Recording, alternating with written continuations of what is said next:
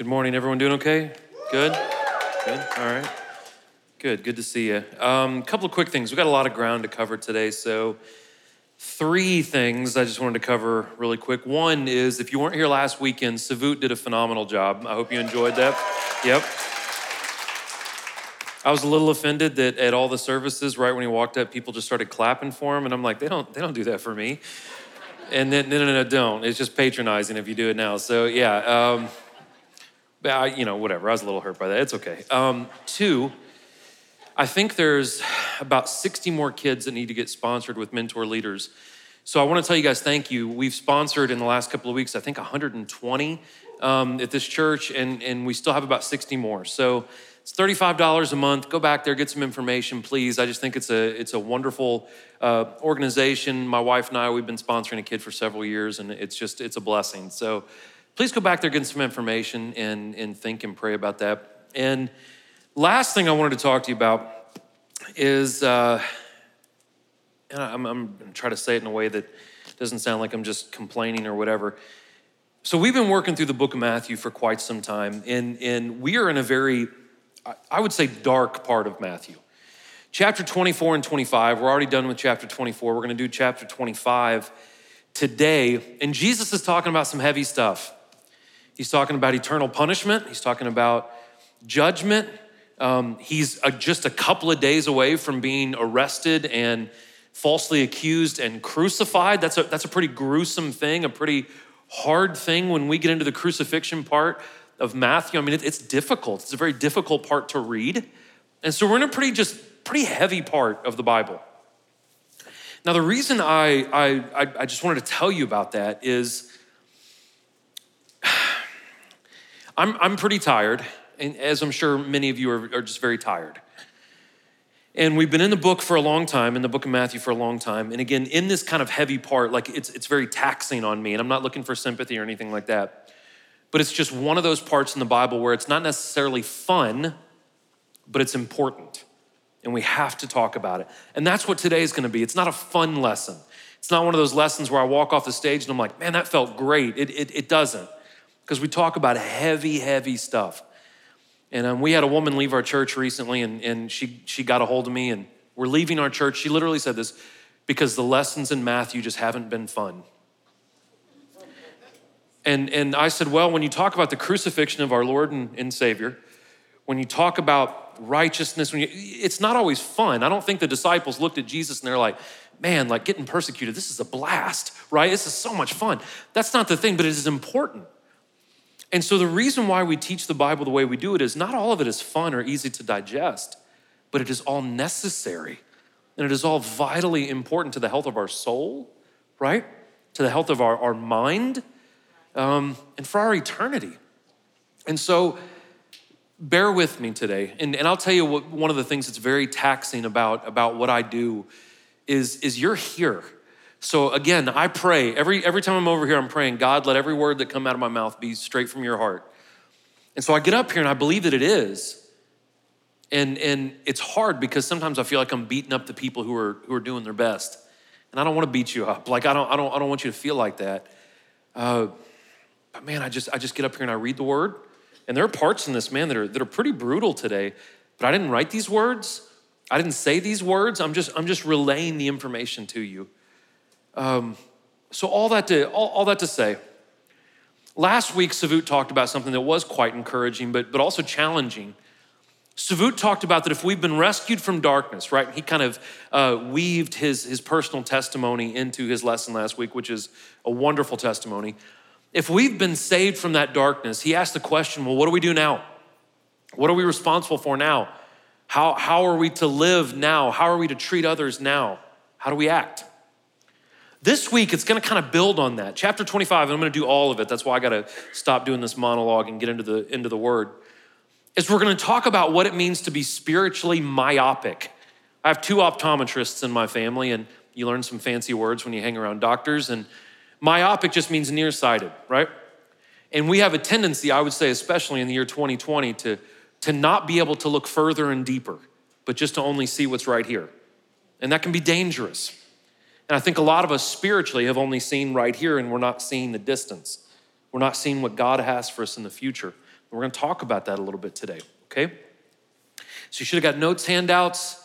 Um, everything I, I, say should be on the screens. If you have a old school copy of the scripture, a book they call that, um, I'm in the first book of the New Testament. I'm in the 25th chapter, and uh, we're going to do all of it today. It's a little lengthy, so so please bear with me, and um, we'll try to work through it. If you have the Experience Community app, that's an easy way to follow along, too. Okay. All right. Let me pray. Okay. Father, Lord, we love you. God, I thank you so much for this church. I thank you, Lord, for every man, woman, and child in this building this morning. God, everyone watching online that can't be here for various reasons. God, keep everyone safe who's traveling. Lord, keep your hand on other churches and our community, God. Keep your hand on mentor leaders. Keep your hand on us, God, as we study your word, Lord. And I pray that it, that it sharpens us and that ultimately, God, it brings you glory, brings you honor, Lord, and, and um, that it makes you proud, Lord. We love you, Father. We thank you. We pray all these things in your son's name, God. In Jesus' name, amen. Okay, so chapter 24 is about the future. Chapter 25 is about what do we do in the meantime? How do we prepare for the future? How do we prepare for Jesus coming back? That's what chapter 25 is about. Three parables, short stories, okay? And parables just are, are simple stories that teach a greater lesson. There's gonna be three of them today, all right? Here's the first one it's about 10 virgins or 10 bridesmaids. I don't know why I wrote bridesmaids. I just didn't think I wanted to write virgins real big on the screen. I don't know. Sorry. That's me being petty.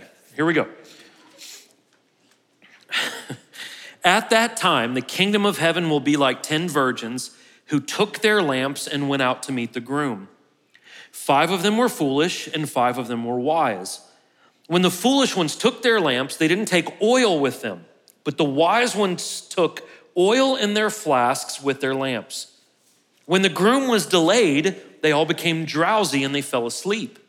And in the middle of the night, there was a shout Here's the groom, come out to meet him. Then all the virgins got up and trimmed their lamps. The foolish ones said to the wise ones, Give us some of your oil because our lamps are out. The wise ones answered, No, there won't be enough for us and for you. Go instead to the one who sells the oil and buy some for yourself.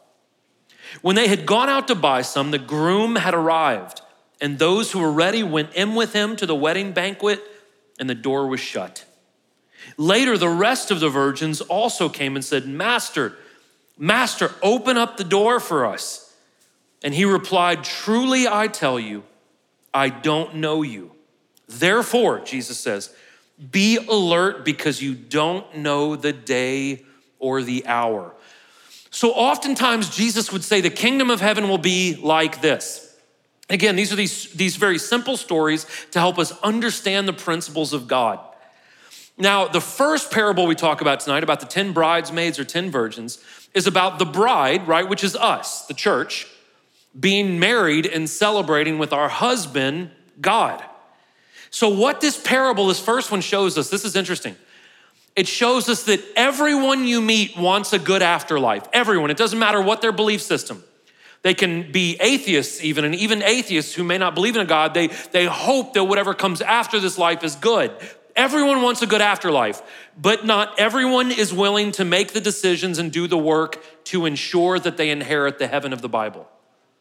Everyone wants a good afterlife, but not everyone is willing to do the work to get it. That's the point, okay? So there were five wise bridesmaids and five foolish ones. The wise ones, of course, took extra oil for their lamps so they could see, right? So they had extra ones, but the foolish ones did not pack enough oil to keep their lamp on. So not only is that irresponsible, it's also disrespectful. Why? Because if I have a gift for you, let's say I, I, called one of you up and said, Hey, I have a package for you. I have a gift for you. It's sitting on the stage at the church. All you have to do is come get it. And you say, oh, But I have to go get it? That's what that's like. So Jesus has left this earth to prepare a place for us. And when we are not responsible enough to, to do the work to inherit that place, not only is it irresponsible, it's saying, I don't care about you, God. It is disrespectful. And what happens is, is we tend to live for ourselves. And in our irresponsibility, we show disrespect for the king because the king has prepared a place for us. And we have neglected that, right? So it says these, these 10 bridesmaids, they fell asleep. And, and falling asleep, that does not mean spiritual laziness. That's not what that means there because the wise ones fell asleep too. What that meant was rest. They got some rest. Now, the wise bridesmaids could afford to get rest because they had prepared. The foolish ones could not afford to get rest, they were not prepared. And this is very practical. This works on a very deep level, and it also works on just kind of a practical day to day level. That the Bible tells us to count the cost, to be prepared, not just with our souls, right? As we've seen in the year 2020, there are a lot of Christians that were not prepared for hard times. They had not theologically and spiritually prepared themselves. And I'm no prophet by any stretch, but for years and years and years, I've been telling our church be ready, hard times are coming, be ready, hard times are coming. But no, we live in America, there's no hard times here. That's been shattered and broken, hasn't it? And so a lot of Christians who thought they were ready were not ready. That's on a deep level. On a very practical level, things like being prepared financially, the Bible tells us that, right? To be wise even with our income because a lot of us freak out and we go into debt and we go to payday loan places and absolutely wreck our, our credit and everything else because we haven't been wise enough to set some money aside. So when the transmission goes out on the car, that we don't freak out and have to go nuts and steal from our kids' college funds, if we even have those, and things like that, that we have enough set aside to where we can just get another transmission for the car. So even being prepared with those kinds of things works on multiple levels. And so, what is the delay? Why was the groom delayed? The delay mentioned by Jesus is the period between when Jesus goes up to heaven, his ascension, and the time Jesus comes back, right? And in that meantime, what are we doing? So the oil characterizes our relationship with God. And as, as we are waiting in the delay for Jesus to come back, we have to ask ourselves, what are we doing to, to fill ourselves up, right? What are we doing to make sure that we are closer to Him? That we have all the things we need to keep our lamps on, right? The light shining. You see the analogy here. Simple stuff, but we have to ask those questions. But here's something that's very, very interesting. I think we get this wrong a lot, especially in like Southern Christianity. Listen, preparation can be taught, but preparation cannot be transferred. What that means is this we are all gonna stand in front of the great judge, King Jesus, one day. All of us are going to do that. And when we stand in front of Jesus and he looks at us and says, Corey, what'd you do with your life? I can't look at one of you guys and be like, hey, I left my salvation, like, can I have some of yours? It's not gonna work. You can't transfer that relationship to God onto other people. We can teach other people. I can teach my children, I can do my best to teach you. You guys can sharpen me, we can hold each other accountable, but we cannot transfer salvation to each other. That's not the way it works. Just because your parents were good Church of Christ doesn't mean you're going to heaven.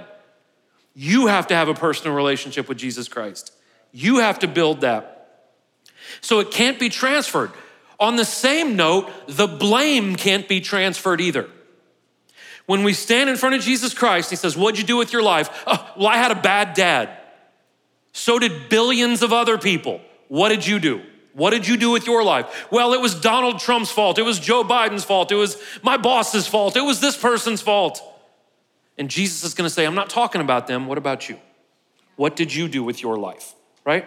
And we're gonna have to give an account. We're not gonna be able to shift that blame to anyone else. So, maybe some of the, the, the, most sobering words in the entire Bible. I underlined it in mine. I don't really underline stuff much in my Bible, but I underline this. Jesus looks and he says, Truly, I tell you, I don't know you. Now, Jesus knows all of us. What that means is that I don't have a relationship with you. So, the very wise virgins or bridesmaids they were not afraid to see the groom because they wanted to celebrate with the groom. They loved the groom, they had built a relationship with the groom. But the foolish ones were self centered, and they did not find it worth their time to know the master.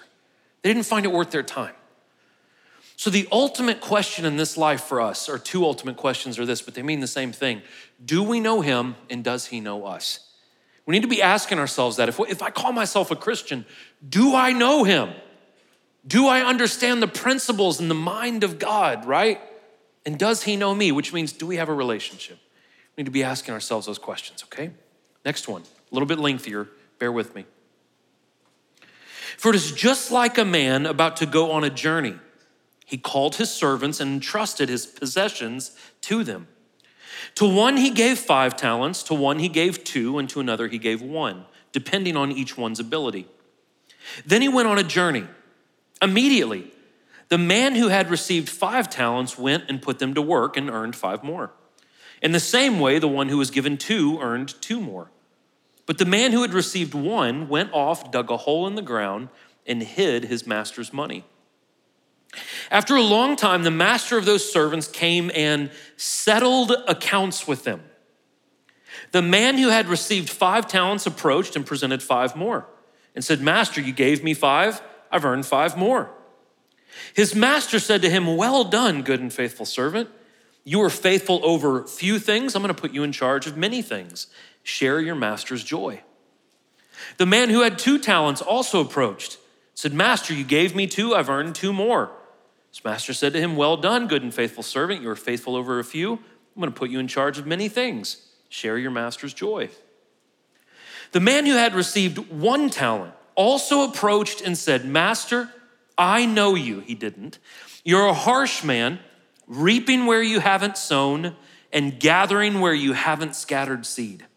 So I was afraid, and I went off and hid your talent in the ground. See, here, have what's yours. His master replied to him, You evil, lazy servant. If you knew that I reap where I haven't sown and gather where I haven't scattered, then you should have deposited my money with the bankers, and I would have at least received the money back with interest when I returned. So take the talent from him and give it to the one who has 10 talents. For to everyone who has, more will be given, and he will have more than enough. But from the one who does not have, even what he has will be taken away from him. And throw this good for nothing servant into the outer darkness where there will be weeping and gnashing of teeth. So, the second parable is much like the first one. It's talking about preparation. But this one gets a little bit more specific about what do we do with our time? What do we do with our resources? So, in between the time, right, where Jesus ascends and Jesus comes back, God has entrusted every single one of us in this room with the most precious gift He could give us, besides salvation, our lives, right? The ability to be alive. And what we do with our life matters to God. And if we squander our life, that makes God mad because it was a gift. So in this life that we live, God has given all of us different amount of abilities, resources, talents. And he knows us. God knows us. He knows what we're capable of. He doesn't give us any more or any less than what we can do. He knows our potential. He knows what we can do. Now, what does that mean? That means that every single one of you in this room has been given an amount of time. You've been given spiritual gifts. You may not know what those are because you don't ever pray about those or seek those out. Spiritual giftings. He's given us different kinds of personalities. Some of us may be more introverted, some of us may be more extroverted.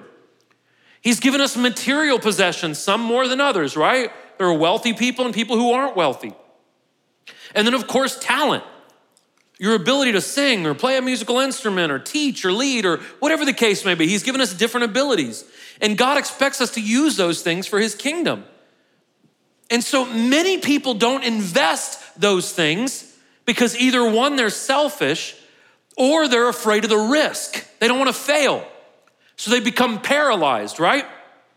They don't want to get hurt by people. They don't want to take any risks. They don't want to, they don't want to do things because they're afraid of what will happen. And so here's the thing Christianity is not Christianity only when it's safe. Christians must also follow Christ when it's scary, when it's hard, when it's risky, if you will. That doesn't mean we act like fools. I can't tell you how many Christians have been like, Corey, God told me to buy the million dollar building, right? I got 18 people in my church and none of them tithe, but God's gonna provide.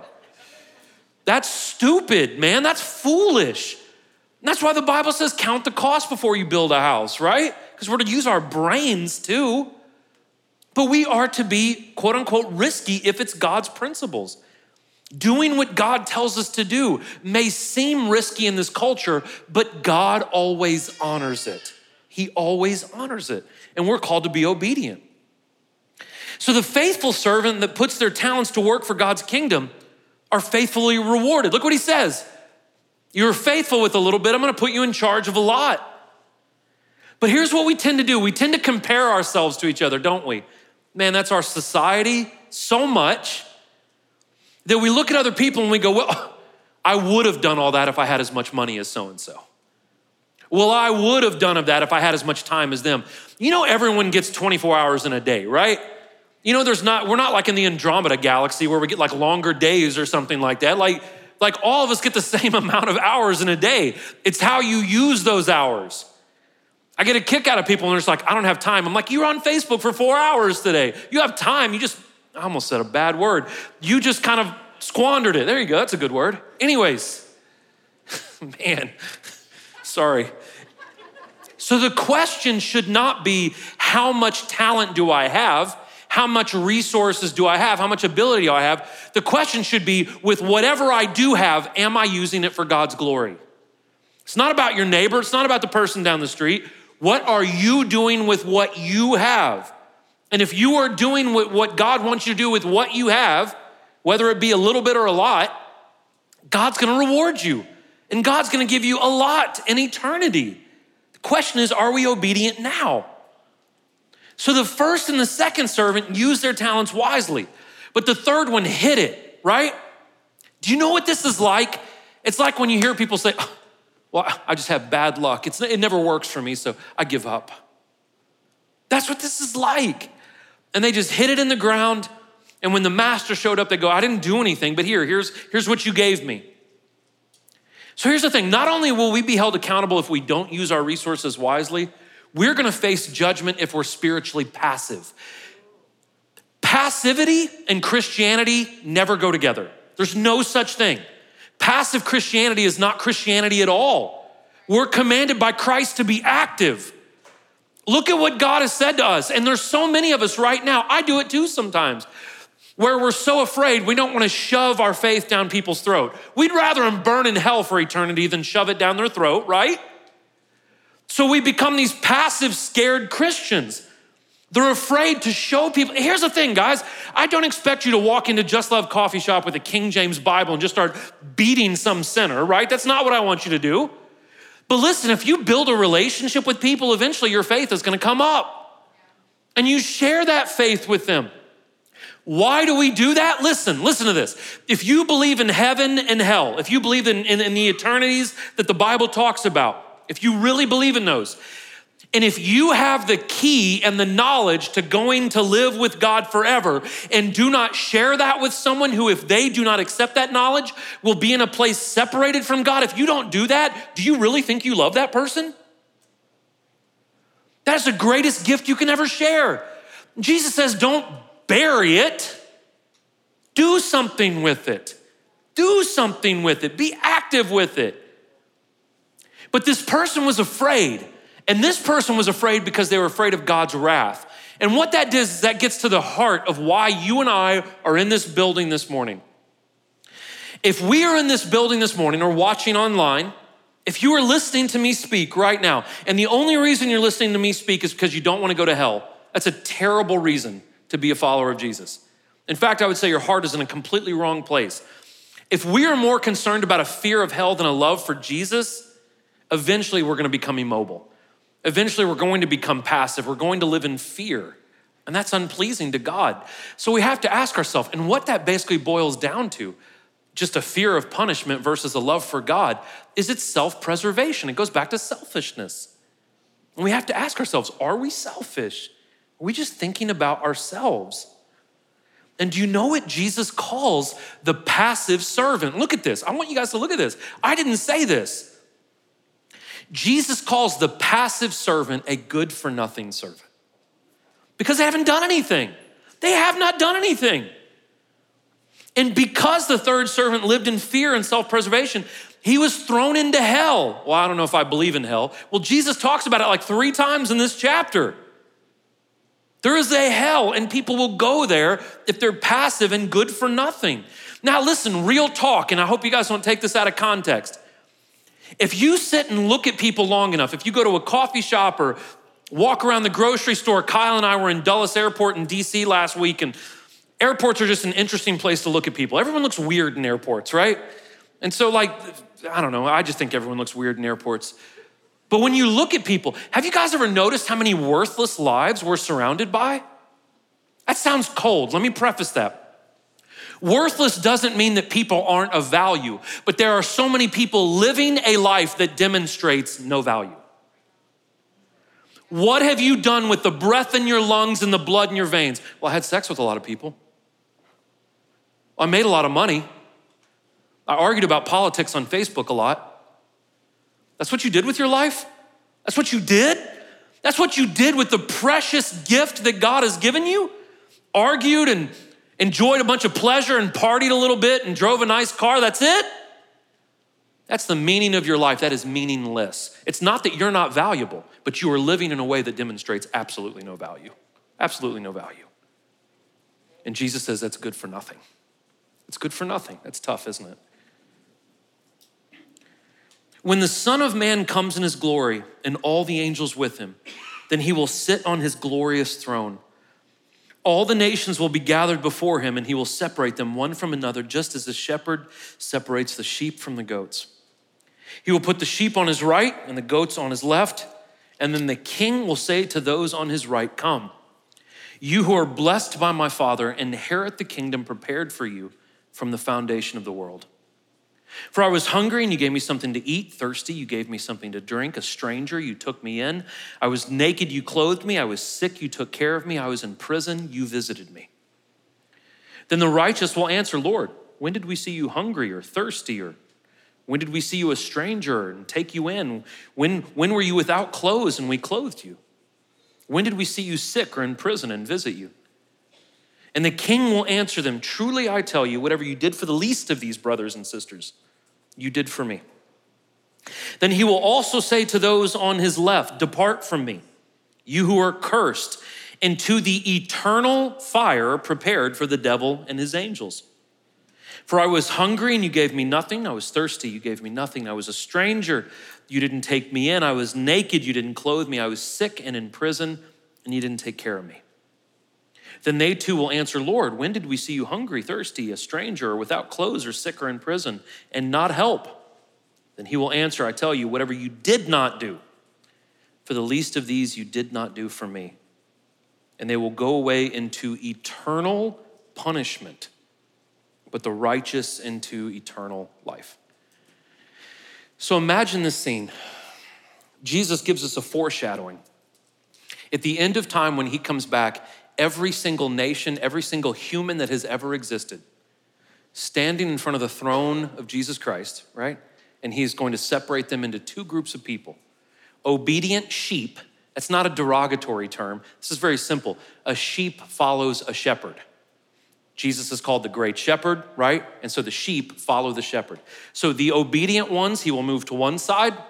The disobedient goats, right? If you've ever, been around a goat, a goat just does whatever they want to do. They're like eating cans and trying to headbutt you, right? Goats, he moves over to one side, the rebellious goats, okay? So the main focus of this parable is to remind us that we have a mission. Kind of builds off the last one. We're not to be passive, we're to be doing something until he comes back to judge humanity.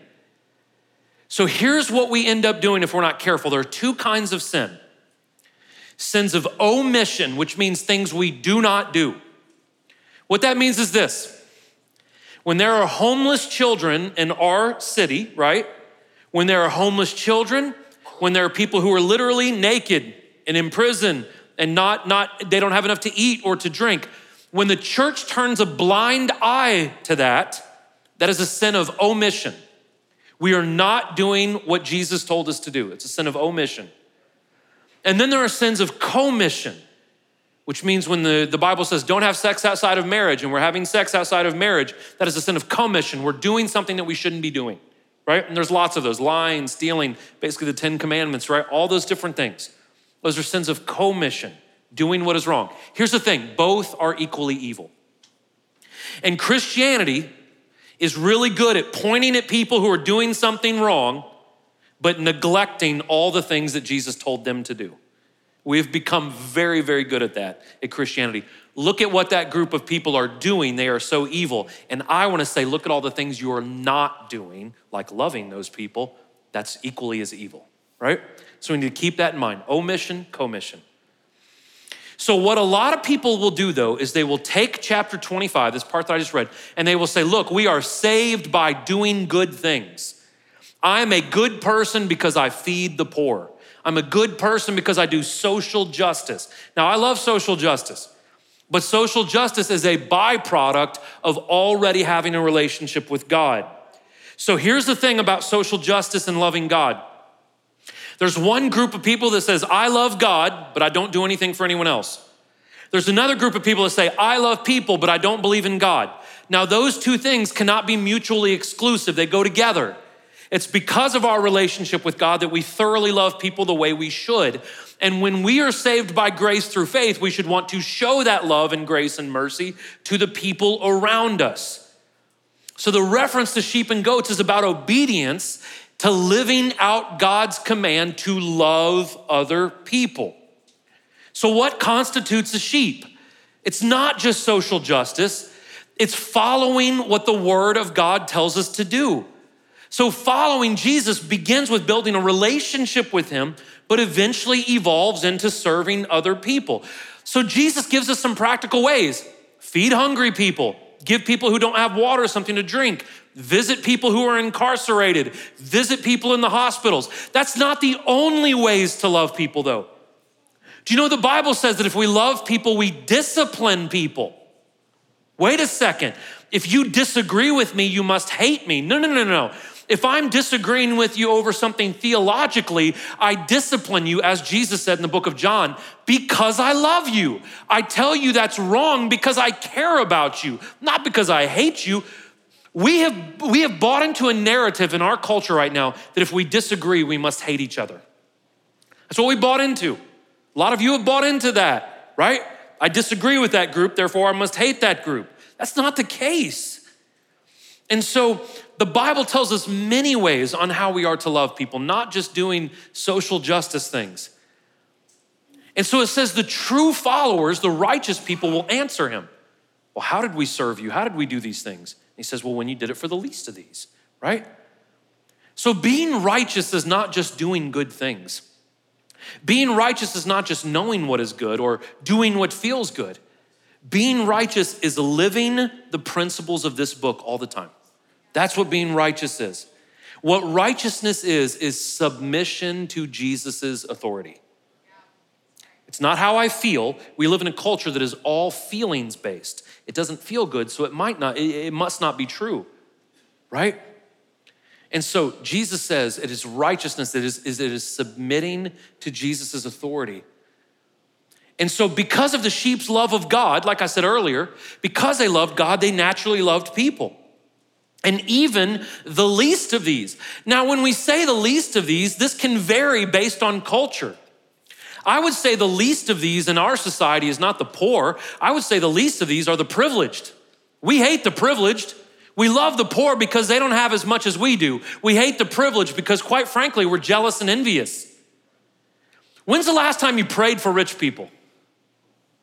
When's the last time you prayed for the privileged? When's the last time you prayed for a Democrat? When's the last time you prayed for a right wing Republican? We don't like that stuff, do we? When's the last time you, you, you, you prayed for the racist? You know, it's not a Christian thing to throw a brick at a racist's head. The Bible says, pray for those that persecute you, love those that hate you. But Corey, they're so wrong. Yes, that's why you got to pray for them. I remember several years ago, there was a man in his 50s, a white man came up to me after service, I kid you not, and he says, Corey, God has delivered me of racism. I have been a racist, and God has lifted that from me. He has forgiven me of my racism and delivered me of that. Do you know God can even do that too? It doesn't, you know, the Bible says not to return evil for evil. Those people are bad, Corey. Absolutely. That's why they need Jesus. And us acting evil towards them is not going to bring them to Jesus. We are to love the least of them. Whoever society, whomever society, look at that English, whomever society has, has deemed the most worthless, that's who Christians should be praying for the most. That's who we should be loving the most. And we will be rewarded for that. God honors our commitment to Him. And God honors our commitment to other people. A genuine relationship with God, a genuine relationship with God and love others as, as we love ourselves. If we do that, we will inherit eternal life. Now, that's not easy in this day and age, is it? Boy, humanity in 2020 has turned the suck meter up really, really high, haven't we? I mean, we have been awful this year. We have been terrible to each other. And again, I had someone contact me recently and say, "Well, why don't you pick on the far left as far as you as much as you pick on the far right?" And here's my response to that. I don't pick on the far left as much as I pick on the far right because it's the far right that claims to have a relationship with Jesus and the left doesn't. I can't hold non-believers accountable, but I can hold you believers accountable. That's what the I, I didn't make that up. That's in the Bible, by the way. So that's the thing, right? It is hard to love people in this day and age, but we have to keep pushing forward with that. And if we do, God will bless us. So the sheep follow the shepherd, but the goats, like I said earlier, they wander aimlessly and do whatever they want to do, right? Eat whatever they want to eat, you know, look all crazy. They got the crazy eyes, right? The goats, they separate some on the other side. And so if the sheep inherit a reward for being obedient, naturally the goats would receive punishment for being rebellious. So listen, this, this is very important. I think the reason why God is so, so harsh, if you'll say, on people that, that, that don't treat others the way they're gonna be treated is, is here's the thing. If we do not love God the way we should, there's no way we can love humans the way we should. And God loves humans. God loves every person you will lay your eyes on today. God loves them. And if we do not build a proper relationship with Him, we cannot build a proper relationship with our neighbor. And that upsets God because God wants that person to go to heaven as well. And if we say we have a relationship with Him, but do not do anything to bless the world around us, God says there's a problem with that. That makes Him mad. You're more of a goat than a sheep. You may think you're a sheep, but you're not because you're not doing, do, doing what I'm telling you to do. So listen. At the end of this, at the end of this chapter, it says very clearly, let me, let me read it one time. And they will go away into eternal punishment, but the righteousness into eternal life. We, right now, because of all the things going on in our culture, we, we, we, we, we often fail to think ahead, to think further, to think deeper. Imagine if we had it in our minds every single time we got into a conversation with someone that this person I'm talking to will either go to eternal punishment or eternal reward. Imagine if we looked at it like that. But that is a reality. Listen, when you die, there's not just like, you're not gonna become like particles in a cosmic thing up in the universe. You're not gonna become a, a, part of some kind of moving energy or force. No, no, no. You're either gonna go to an eternal place where you're with God or an eternal place where you're distant from God. And something that I think all of us need to get into our heads. The next time you get mad at somebody, the next time you get bad service at a restaurant and you chew out the waiter, the next time you leave a one star review for that business or church, the next star you do, the next time you do those things, right? You guys are in the middle of that right now. One star, not fun. Anyways, think that this person is going to eternally end up somewhere. So think about the phrase. It was another phrase that I underlined earlier on in this chapter. And, and, it, and it, it like makes the hair on my arm stand up. Matthew says that one day the master is going to come back and settle accounts. Think about that for a second. Every single one of us in this room and every single person that you talk to, one day, and I'm not trying to be dramatic, I'm just telling you the Bible, one day all of us will stand in front of Jesus Christ and we will have to give an account for how we've lived.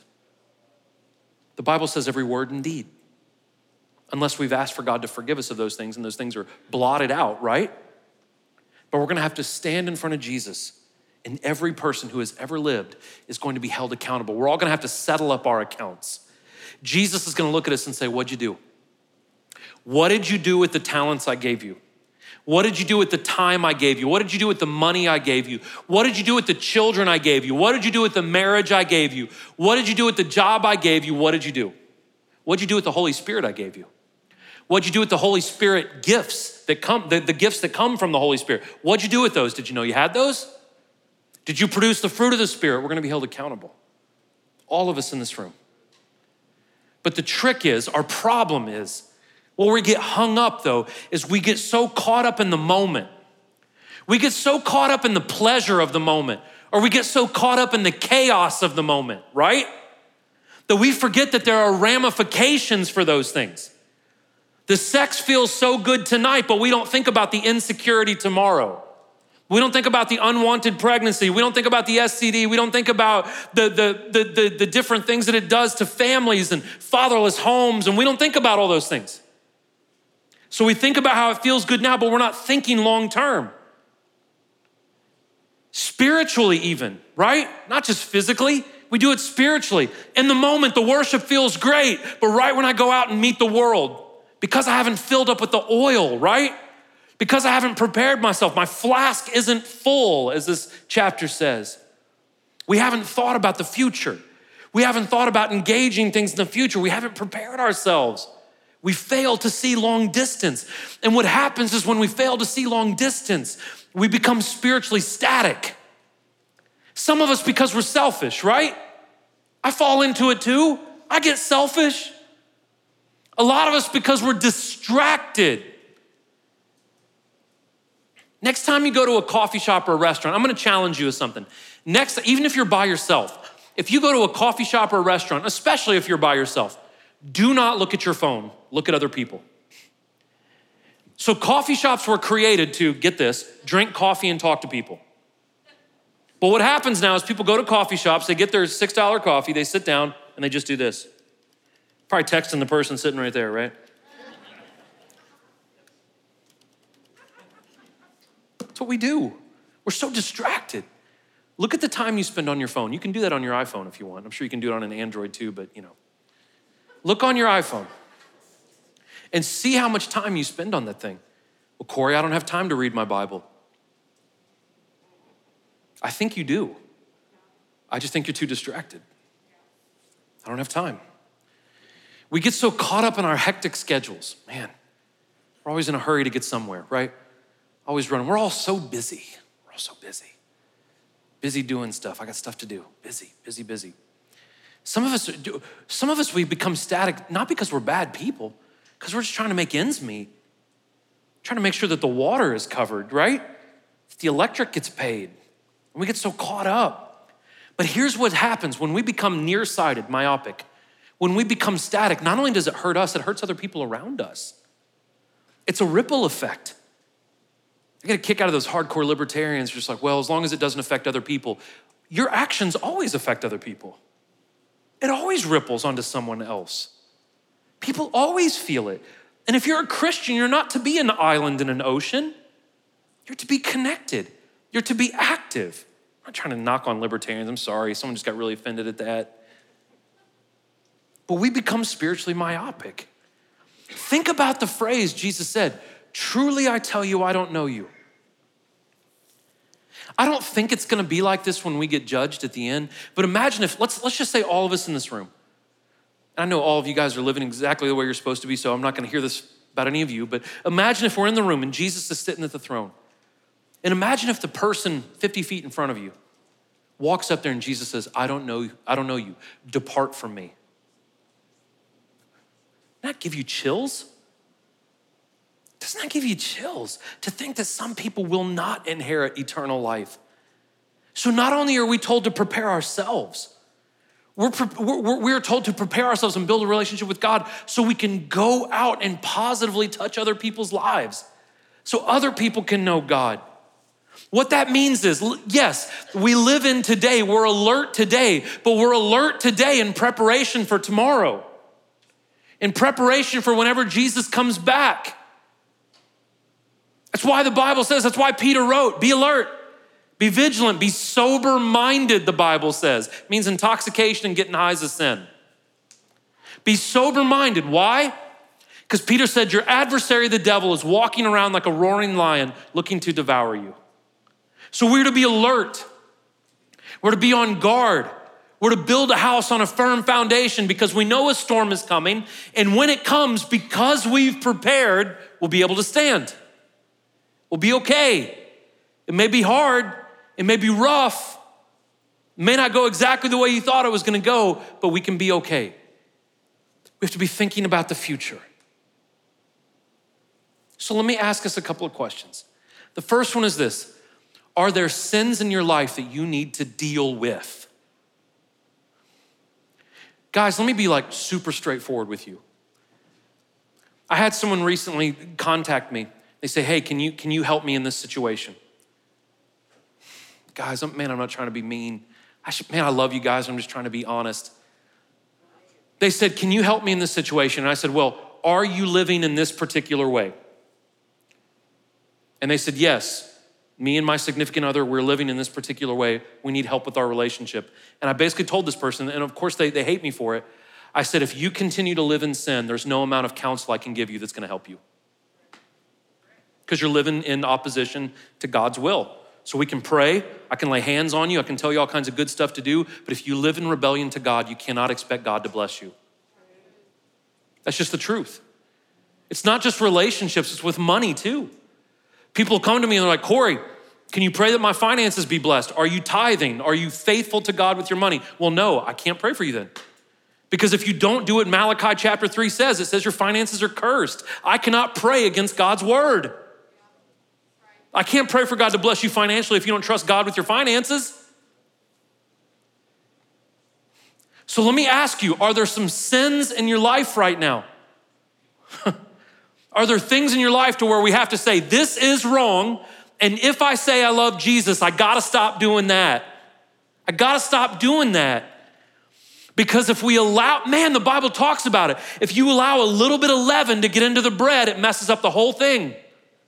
There's no like little bit of sin, there's no manageable sin. Satan comes to steal, kill, destroy, and that's what he's going to do if you allow sin in your life. So we have to say, this is wrong. I don't want to do this. I need to ask God to forgive me of this. I need to step away from this. Listen, this is not me judging any of you. I have sinned a lot. I still make mistakes, but when I do, I have to say, This is wrong, I gotta stop. And if I don't stop, God cannot bless my life. Are there sins in your life right now? Are there sins in your life right now that you need to say, God, I am sorry, I gotta step away from these things? You can do it, you can do it, you can do it. We just have to be honest about it. Not just sins of doing things wrong, are there sins of not doing things? Guys, you need to read the Bible. I don't have time. Listen, I'm gonna do the book of Philippians after, after Matthew because I just need something happy, right? So I'm gonna do the book of Philippians. It's short and happy. God, I can't wait. I was gonna go straight into the book of Romans, and I'm like, I just can't. I gotta do something happy and short. We need to laugh for like a month and then we can get back into, you know, me being terrible. Anyways, are there things we're not doing, like reading our Bible, like praying, like loving other people, like serving other people, like reaching out and sharing the gospel with other people? We have to do those things. Let me ask you, what are you doing today to build a relationship with God? I know you're here. That's, man, I'm so thankful for that. But what are you doing today? What are you doing this week? I'm not asking you to read the Bible in, in a week or a year or two years. Just bit by bit, maybe, maybe read a little bit. Start building up your prayer life a little bit. Start making it a point every day to do something nice for someone. Buy someone a cup of coffee, right? Talk to someone. What are you doing this week, this year? What have you done in 2020 to build a relationship with God? What have you done this year? I know there's been distractions galore. But how are we building a personal relationship with Jesus? And let me ask you this, because Jesus talks about it a lot in chapter 25. Are we biblically loving other people? When I say, the reason why I say biblically loving is to let people live in a way that is contrary to Jesus is not biblically loving them. Enabling people to sin is not biblically loving them. It's not loving them at all. To agree with poor choices is not loving them. Are we loving people the way Jesus loves us? Guys, the people who are diametrically opposed to how we believe, I'm not talking about atheists and agnostics and Buddhists and Muslims and Hindus. I'm talking about if someone is diametrically opposed to your political beliefs, do you still love them? Honestly, I know you guys hate it when I talk about. I hate talking about. politics. I hate politics. But when you look at someone who is diametrically opposed to everything you voted for, do you still look at them like Jesus looks at them? Do you still love them? Do you still pray for them? Do you? I'm just asking about the state of our heart. I can't tell you how many Christians this year would say awful things, awful things. Do we love people? Do you love people? Do you love them? Really, do you love them? Do you love them? Would you guys bow your heads with me, please? Thank you guys for being gracious with me today. I don't mean to end on such a like a heavy note, but as your heads are bowed and your eyes are closed, I, I feel such a burden this weekend. I felt it for a long time. We've got to start taking life a little bit more seriously. I'm say that one more time. We got to start taking life a little bit more seriously you have to understand that it's not just about pleasure and money and just making it through the day. It's not just about working for the weekend, or it, it, it's bigger than that. We are preparing in this life for the afterlife. Think about it. Everyone you meet will either be eternally with Jesus Christ or eternally separated. Everyone you meet, your spouse, your kids, your friends, your neighbors, the person you don't like at work, right? the person who was mean at the coffee shop, the person who bagged your groceries incorrectly, whatever the case may be, every single one of us is going to end up in eternity. Have you really pondered and meditated on that? We need to be taking life a little bit more seriously. If you are in this room, maybe you're new to the faith or maybe you're not a Christian at all, up here on my right, your left, Pastor Greg is up here. If you want to talk to one of our pastors, he'd love to talk with you. There's men and women on both sides of the stage if you need prayer for anything. And here's the last thing as your heads are bowed and your eyes are closed. You have communion in your hands. Guys, again, I'm not judging you. If there is any sin in your life, please do not leave this room. Please do not leave this room without being forgiven of that sin. All you have to do is genuinely ask, Jesus, please forgive me for my sin. He will forgive you. You can take the wine, you can take the bread, and you can remember that God loves you so much that even when He knew you were sinning, Jesus died on the cross for you. Paid for that. Loves you, loves you, loves you. Father God, we love you, Lord. God, thank you so much for the people in this room, everyone watching at home, Lord. God, show us grace and mercy, Lord. Let us take this life serious. God, you, you've given us a big gift. And I pray that we don't squander that gift. Lord, of, of course we have fun, of course we laugh, but God, at the end of the day, Lord, let us be about our Father's business. Lord, we love you, we thank you, we praise you. Pray all these things in your Son's name, God, in Jesus' name. Amen. Love you guys. You're welcome to help yourself. Thank you.